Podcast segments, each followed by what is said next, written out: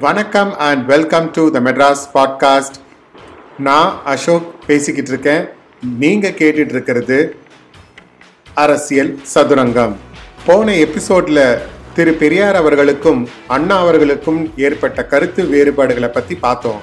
அதுவும் இந்த முறை திரு பெரியார் அவர்கள் மணியம்மை அவர்களை திருமணம் செய்து கொள்ளப் போகிறாருங்கிற அந்த விஷயம் அவங்க கட்சிக்காரங்களுக்கு மட்டும் இல்லாம பொதுமக்கள் கிட்டையும் பயங்கரமான ஒரு அதிர்வலையை உருவாக்குச்சு. இந்த மணியம்மை யார்? எதற்காக பெரியார் இவரை திருமணம் செய்து கொள்ள முடிவெடுத்தார்?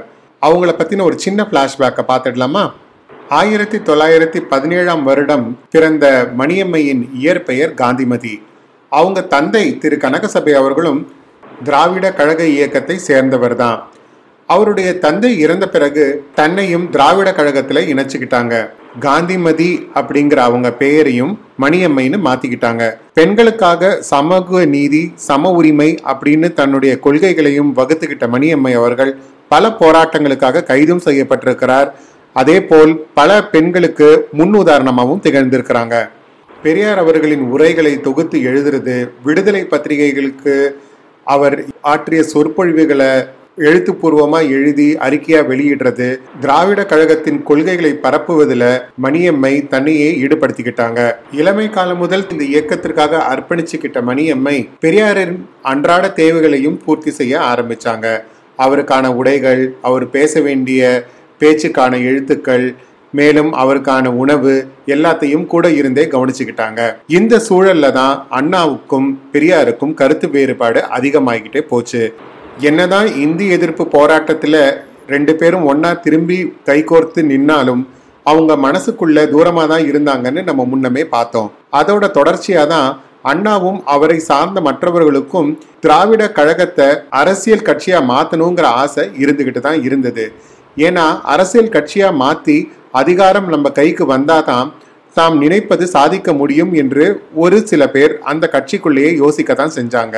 ஆனா இத அடியோடு வெறுத்தார் பெரியார். இதனாலையும் அவங்களுக்குள்ள கருத்து வேறுபாடு இருந்துகிட்டே தான் இருந்தது. இத மனசுல வச்சுதான் என்னமோ பெரியார் தனக்கு பின்னால் இந்த கட்சியும் அந்த கட்சிக்கான சொத்துக்களும் சரியான நபரிடம்தான் போய் சேரணும்னு முடிவெடுத்தார். அதனாலதான் தன் கூடையே காரியதரிசியா இருந்த மணியம்மை கிட்ட அந்த பொறுப்புகளை ஒப்படைக்கணும்னு அவர் முடிவு செஞ்சிருக்கலாம். அந்த கால சட்டத்திட்டங்கள் படி சொத்துக்களை ரத்த சொந்தங்கள் இல்லாத வேற யார்கிட்டையும் எழுதி கொடுக்க முடியாது. தன்னுடைய கொள்கைகளுக்கும் வார்த்தைக்கும் கட்டுப்படக்கூடியவர் மணியம்மைன்னு முடிவெடுத்து அவரை திருமணம் செய்து கொள்ள முடிவெடுத்தார் பெரியார். இந்த திருமணம் நடக்கும்போது மணியம்மைக்கு முப்பத்தி ஓரு வயது பெரியாருக்கு எழுபத்தி ரெண்டு வயது. இந்த இயக்கமும் பத்திரிகையும் நலிந்து போய்விடக்கூடாது திரு ஈவேரா அவர்களின் கனவு சிதைந்து போய்விடக்கூடாதுன்ற காரணத்துக்காக அவங்களா சுயமா சிந்திச்சு இந்த திருமணத்திற்கு ஒத்துக்கிட்டாங்க. ஒன்பதாம் ஜூலை ஆயிரத்தி தொள்ளாயிரத்தி நாற்பத்தி ஒன்பது அன்று மணியம்மையை பதிவு திருமணம் செய்து கொண்டார் பெரியார். இதனால கழகத்திலிருந்து வெளியேறினார் அண்ணா. அவர் கூட பெரியாரின் சகோதரரின் மகன் E V K Sampath Navalar Nedunchezhiyan K A Mathiyazhagan N V Natarajan ஏராளமானோர் இந்த திருமணத்தை எதிர்த்து தனியா தாம் ஒரு கழகத்தை ஆரம்பிப்போம்ன்ற வேட்கையுடன் திராவிட கழகத்திலிருந்து வெளியேறினாங்க. ஆயிரத்தி தொள்ளாயிரத்தி நாற்பத்தி ஒன்பதாம் ஆண்டு செப்டம்பர் பதினேழாம் தேதி திராவிட முன்னேற்ற கழகம் அறிஞர் அண்ணாவால் தொடங்கப்பட்டது. இந்த நிகழ்வை நம்ம சமீபகால அரசியல் நிகழ்வோட ஒப்பிட்டு பார்க்கலாம். As they say history repeats itself அதாவது ஒரு பத்து பதினோரு வருஷங்களுக்கு முன்னாடி அண்ணா ஹசாரேன்றவர் அவர் ஒரு காந்தியவாதி. ஊழலுக்கு எதிராக அவர் ஒரு இயக்கத்தை புதுதில்லியில ஆரம்பிச்சார். அவர் அந்த ஜந்தர் மந்தர்ல எல்லாரோடையும் சேர்ந்து உண்ணாவிரத ஆர்ப்பாட்டம் நடத்தினது எல்லாருக்கும் தெரிஞ்சிருக்கும்.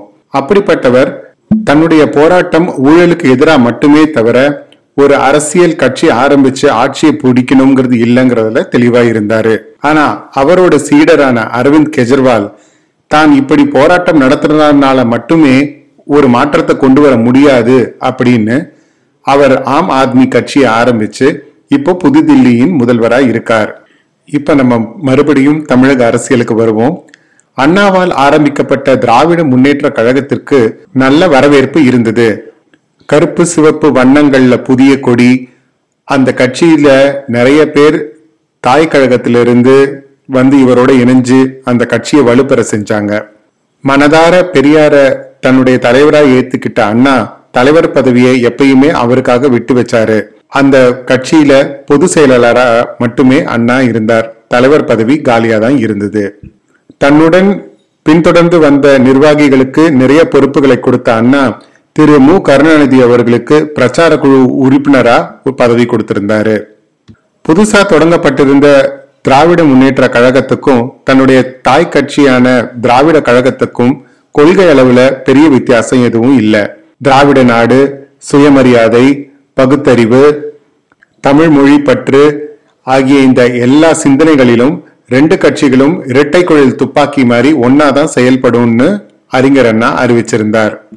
தமிழக அரசியல்ல புது வரவான திராவிட முன்னேற்ற கழகத்திற்கு முதல் சோதனை இருபத்தி ஆறு ஜனவரி ஆயிரத்தி தொள்ளாயிரத்தி ஐம்பதுல குடியரசு தின விழான்ற பேர்ல வந்தது. ஏற்கனவே இன்ப நாளா கொண்டாடின ஆகஸ்ட் பதினஞ்சு போல குடியரசு தினத்தை அவங்களால இன்ப நாளா அறிவிக்க முடியல.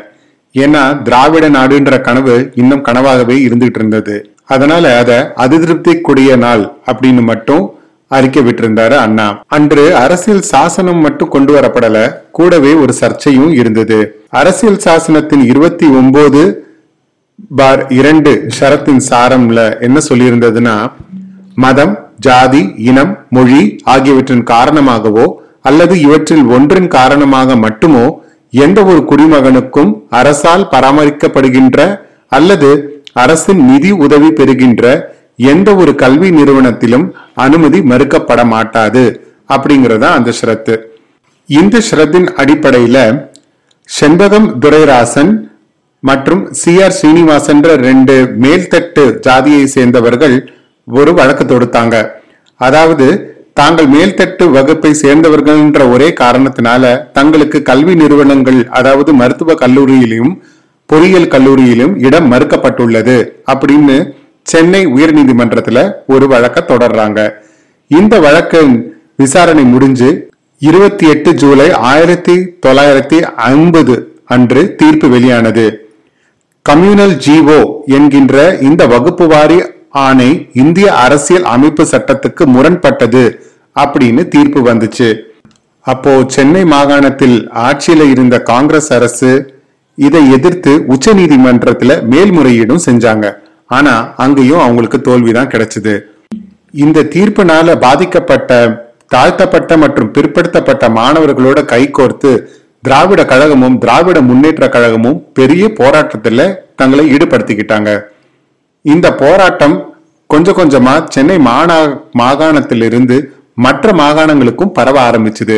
நேருவுக்கு இது பெரிய தலைவலியாகவே வந்து முடிஞ்சது. இதனால போராட்டத்தை அவங்கள நிறுத்த வைக்கிறதுக்காக இந்த அரசியல் சாசன சட்டத்திலேயே திருத்தத்தை கொண்டு வரணும்னு முடிவு எடுத்தாங்க.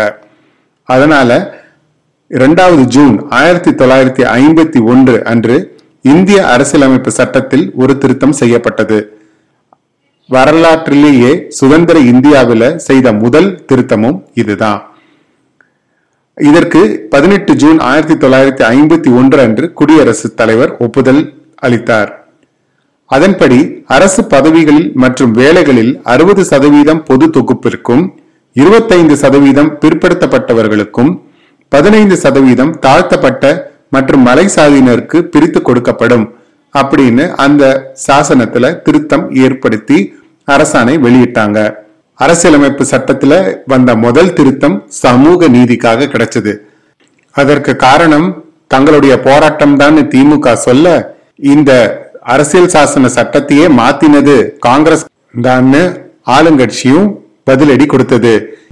இப்படி இந்த ரெண்டு கட்சிகளும் மோதிக்கொள்ள ஆரம்பிச்ச போதுதான் சுதந்திர இந்தியாவின் முதல் தேர்தல் என்ற அறிவிப்பு வெளிவந்தது. இந்த தேர்தல் தமிழக அரசியல்ல என்னென்ன மாற்றங்களை கொண்டு வந்தது? அந்த தேர்தல்ல யார் ஜெயிச்சா? திமுக போட்டியிட்டதா? ஆளுங்கட்சியான காங்கிரஸ் திருப்பி ஆட்சியை தக்க வச்சதாங்கிறத அடுத்த எபிசோட்ல கேட்டு தெரிஞ்சுக்கங்க. அதுவரை உங்களிடமிருந்து விடைபெறுவது உங்கள் அரசியல் வாத்தி அசோக். நன்றி.